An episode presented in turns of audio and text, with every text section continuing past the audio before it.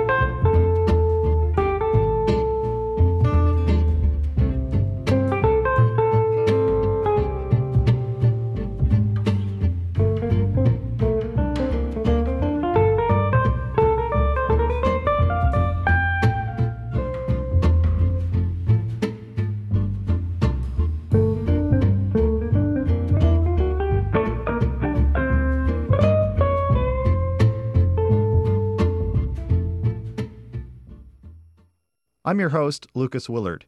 19th century artist Thomas Cole is known as the founder of the Hudson River School of Painting.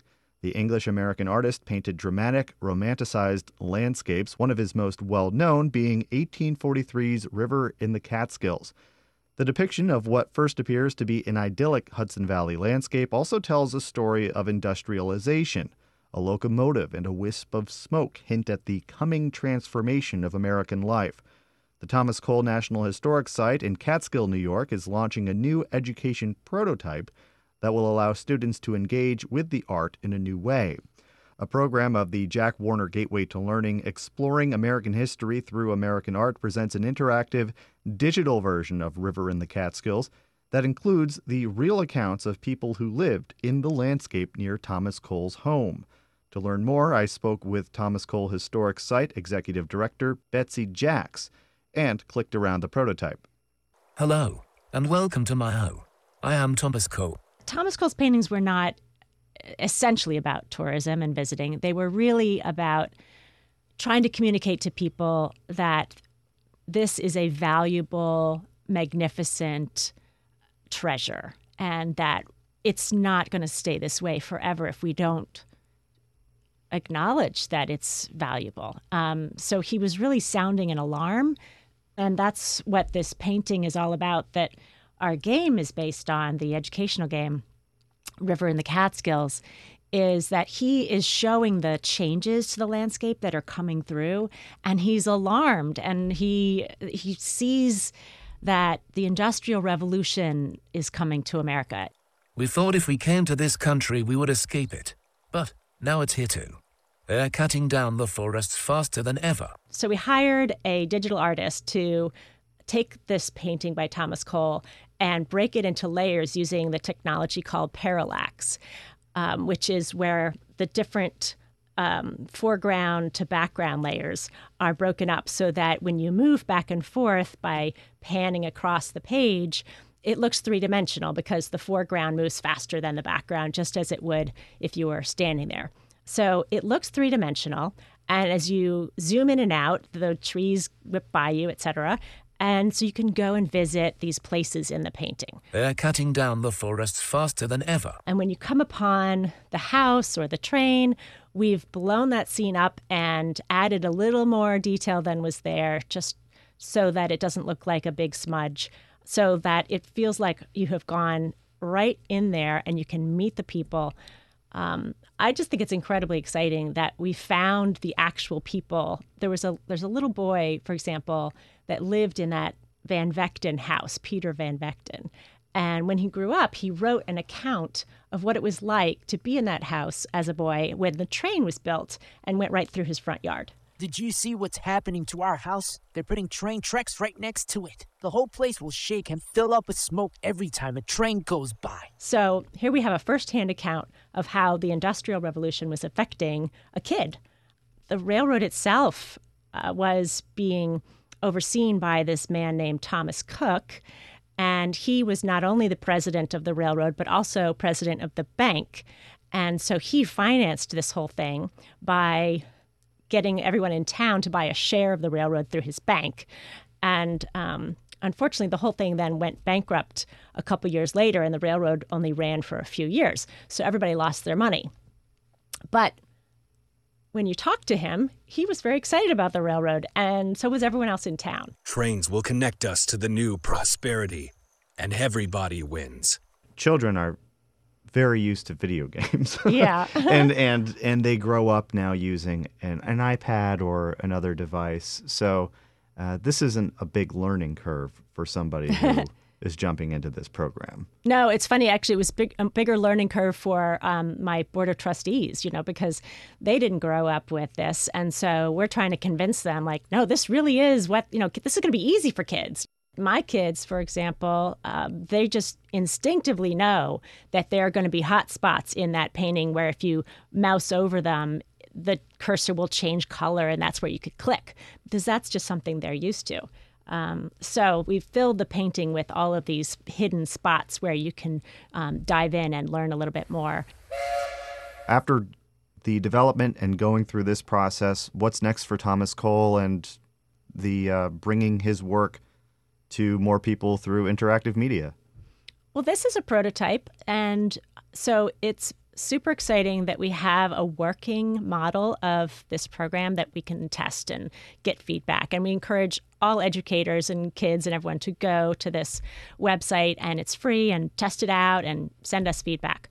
Um, and then we plan to apply for additional funding to make it more user friendly and more detailed at the moment, if you click on something, it will give you a link to an you know pop-up window of the primary source where that information comes from. So with the character Peter Van Vechten, for example, the little boy in the house, if you click on it, up will come the original document where we got that story. Um, we'd like to plant all kinds of things around there in that painting, like you know they call them Easter eggs, where you come upon these um, little discoveries. For example, there's a man in the boat who's um, on that creek. And there's a lot of firsthand information about how the creek was polluted at that time and the fishing really um, dried up. So that man in the boat could tell that story that he used to fish there, and it's just really not working anymore. Um, and I think that what is exciting about this is that it's a model that can be replicated with other paintings. Um, we were just talking with a um, an educator from the um, from Columbia, where they have um, a big educational digital department. And she said, "I am so excited about the idea of being able to talk to characters in paintings. I mean, that's that's what you want to do. You want to hear them. What do they think? What's going on?" Um, and so we can really learn about history. Because the thing about this painting and a lot of uh, paintings from this period of America is that these same problems are still happening. Um, these are themes that absolutely are debated today. And I think people are, especially kids, are amazed that this is something that's been going on for 200 years. You know, even back then, there was this push and pull between development and preservation of the landscape. Absolutely, it's been with us. I mean, it's really um, a central issue that we've been working on here in this country. So to go back and hear from multiple sides and not assume that your side is the only way of looking at it. There are other ways of looking at it. It's complicated. And I think it also encourages people to listen to more than one side of an argument, which we certainly need more of. Um, so, our hope is that we can then replicate this with other paintings and have art serve as a serve a bigger role in teaching American history. Betsy Jacks is the executive director of the Thomas Cole Historic Site in Catskill, New York.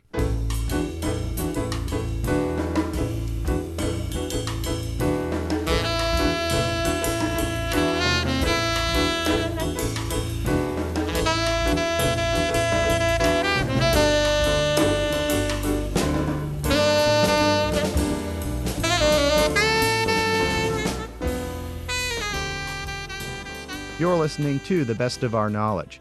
Could doing nothing be doing something? And how could doing nothing allow us to be more productive in a nonstop world of information overload? A new course exploring the concept of doing nothing is the most popular class this semester at Lawrence University in Appleton, Wisconsin. Developed by Dr. Connie Kassor, an associate professor of religious studies, the one credit course has gained national attention with the help of a viral tweet. I spoke with Dr. Kassor about the class and her brush with internet fame. Yeah, I mean, who knows why things go viral uh, when they do?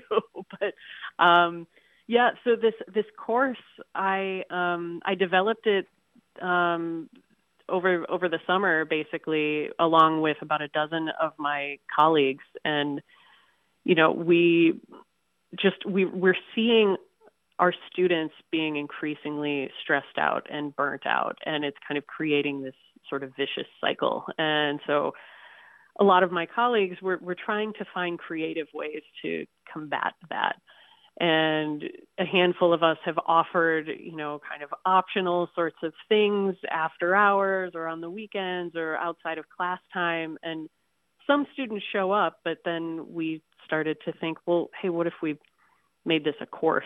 Um, you know that that would be something that would motivate students. And so we created a course and it's called doing nothing and it meets once a week and students come they get academic credit for this course and um, they learn skills to cope with stress. They learn how to disengage and not be constantly distracted by their phones. Um, so that's kind of that's kind of where this came from. Uh, so doing nothing is actually doing something. yes, it's definitely doing something. Um, you know, I think these are these are actually what we're teaching in this class are actually skills.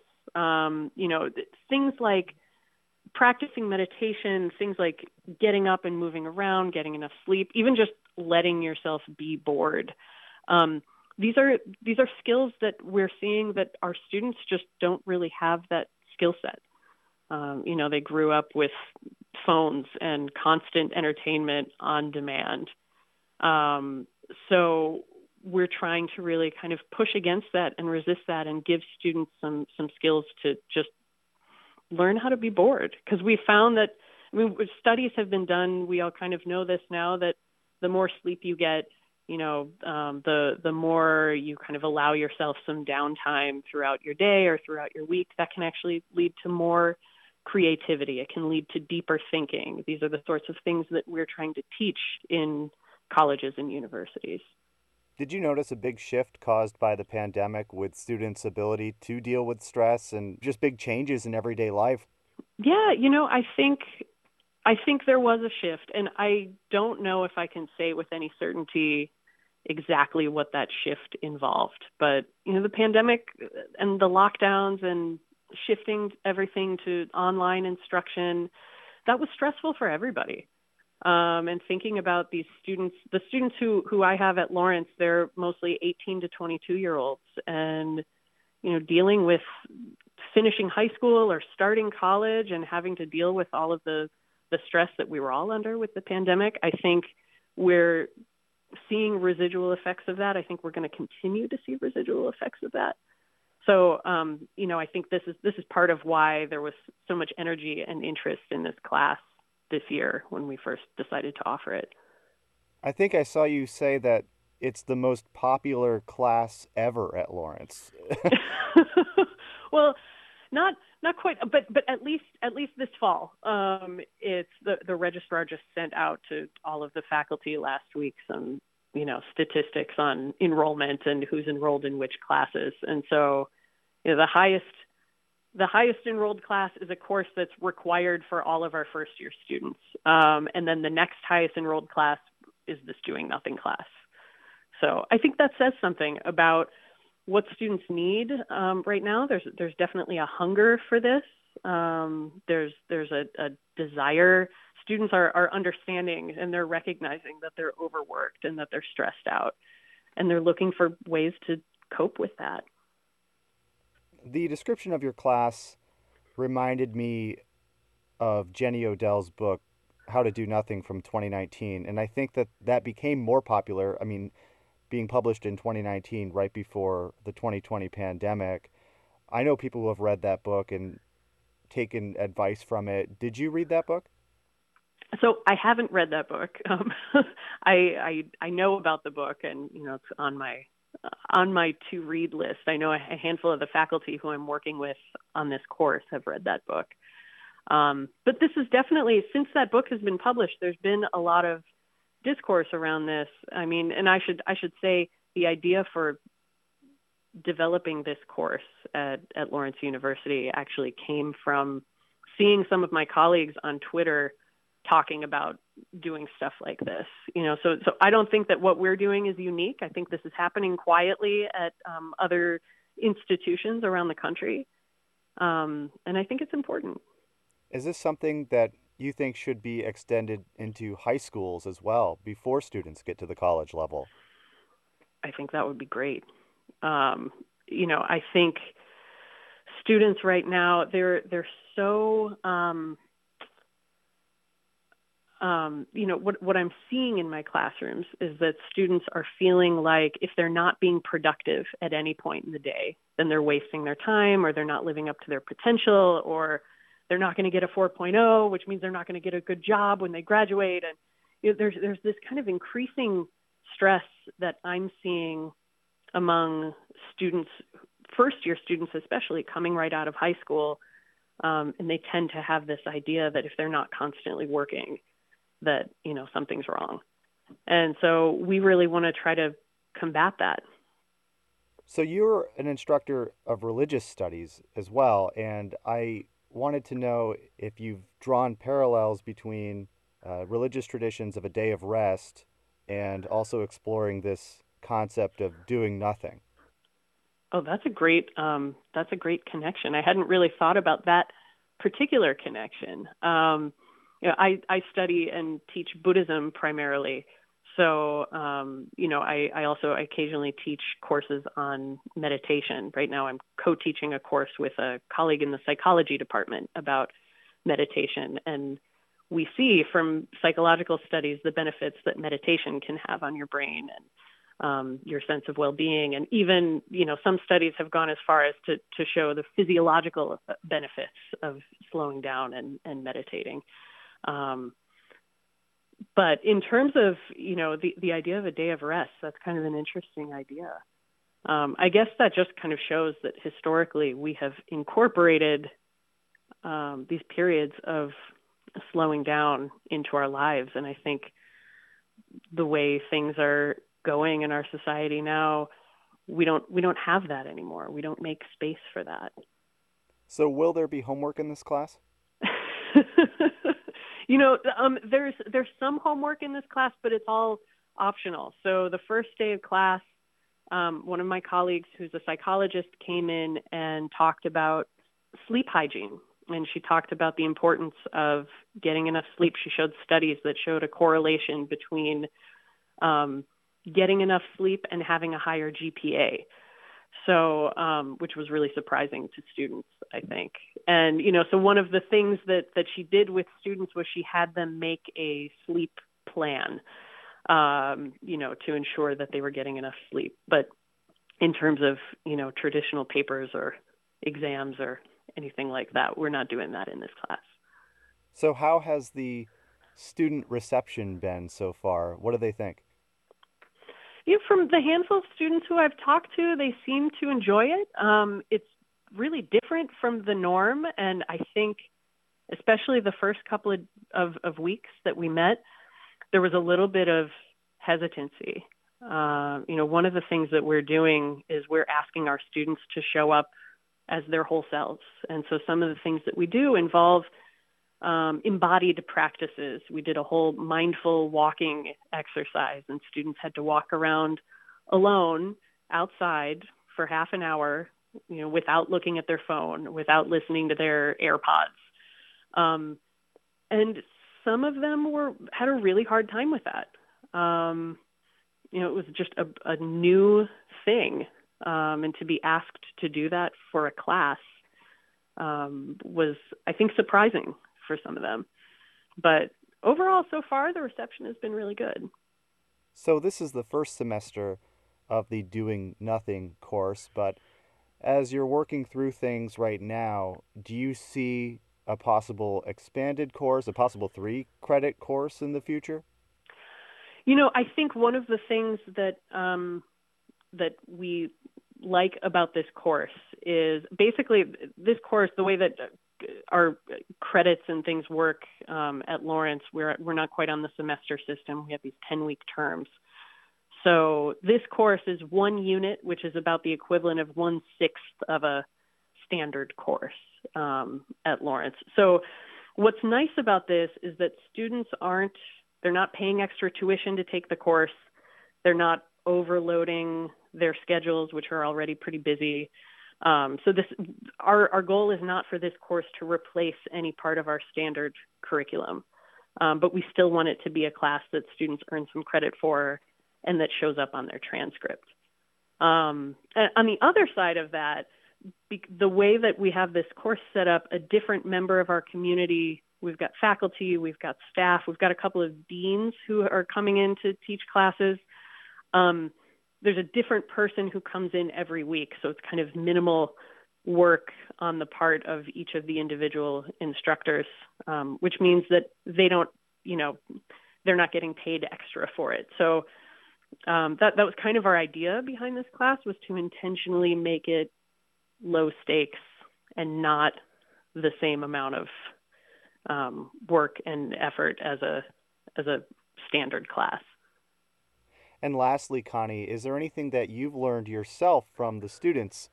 Uh, some any helpful tips or tricks in the uh, practice of doing nothing over the last few weeks? You know, I think one of the things that I have noticed over the last few weeks, just in observing students and, and other folks who are coming in and, and participating in these class meetings, is just um, how open some of them are even though they're they're uncomfortable in some of these situations and doing new things and doing things that they might not be be familiar with um, just the openness that that people are bringing to to class is just really inspiring and it, it makes me want to kind of cultivate that openness in the other classes that I'm teaching and in my other interactions with with my colleagues and with my students. Dr. Connie Kassor is an associate professor of religious studies at Lawrence University.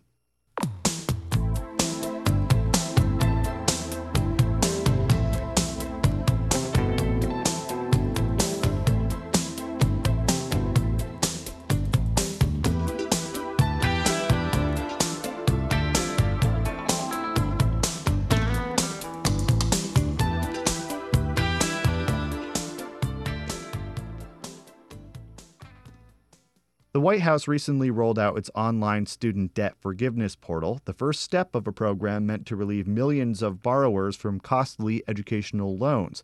For many, the process of paying for college can be stressful and confusing. The best of our knowledge is Jody Cowan spoke with students and parents on the campus of the Public University at Albany in New York to learn about their understanding of the financial aid process. I am a junior. I have a double minor as well in women and gender studies and political science. My parents are immigrants. They came from Dominican Republic. So they did not know anything about the college process here in the US. So like I had to figure everything out by myself. I've actually been play- paying for my uh, education like for college like by myself like because like I just don't want to burden my parents even though they want to offer help. So yeah, it's just like been very critical and very like you got to do this type of stuff. Yeah this issue of student loans is so bearing and it's, it's such a big weight on pe- uh, young people especially because we're going to be the ones that are next generation buying houses and if we can't afford that if we can't afford to pay the 300 bucks 400 bucks whatever it is for that loan how are we going to be able to afford a mortgage how are we going to be able to afford a family how are we going to be able to afford a car so we're going to see a, a, stagnation in our economy if we don't figure this out. I'm hanging out at the financial aid office here on SUNY campus. Uh, you guys are applying for uh, a loan at the moment? I believe so, yes. Well, technically, we're trying to figure out if we actually need a loan or not. So there's some question marks as to whether uh, how much we actually owe versus what's on the website. It's it's pretty confusing. Secondary to that, yeah, we're asking questions if we are eligible at this time for the loan forgiveness, being that she's still in in and everything. To be fair, we haven't researched it that much either, but since we had so many questions built up, we're here in person. It's absolutely daunting to me whether it should be or not, right? It's just one of those stresses in our life, right? Definitely stressful. you, you work here on campus, and I, you know, I've been talking to people kind of specifically about, you know, the financial aspect and potentially burden of their educational experience. Uh, what was your educational experience like, and as far as the paying for such a thing? Uh, well, here at Albany, I was a grad student, so I didn't pay, but uh, I did take loans for my undergraduate. Um, so did my wife. My wife was here, got a PhD. She did take graduate loans. Um, yeah, it was rough this past week they, they just unrolled the, the beta testing of the website for loan forgiveness. What was life like before this week? What was the what's life like this week? It's a big relief. Obviously, it would be great uh, if they could do something to affect the cost of tuition now. I think that's probably more effective. But you know, personally for us, it was a huge deal, and I know I've talked to a number of my students here who I teach who also feel greatly relieved to have 10 grand knocked off of what they're coming out with. That was UAlbany Jr. Jatnya Tavares, Junior Joshua Chang, sophomore Jocelyn Buffard and her father James, and University English professor James Searle, speaking with the best of our knowledges, Jody Cowan.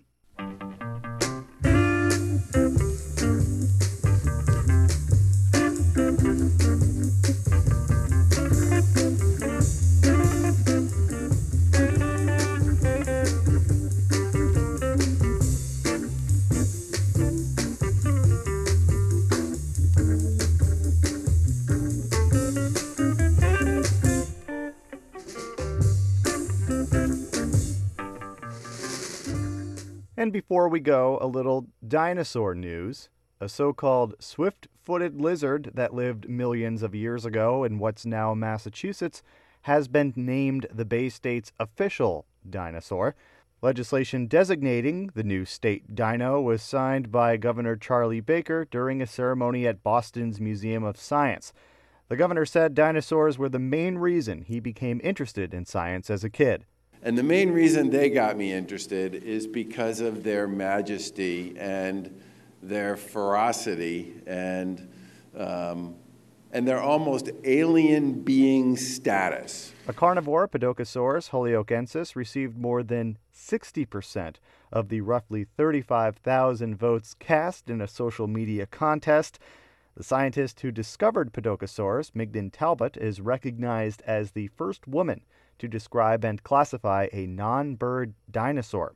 The creature was 3 to 6 feet in length, weighed about 90 pounds, and was estimated to run 9 to 12 miles per hour. It thrived in the Jurassic period, 190 to 174 million years ago, and you can still view its footprints today in Holyoke.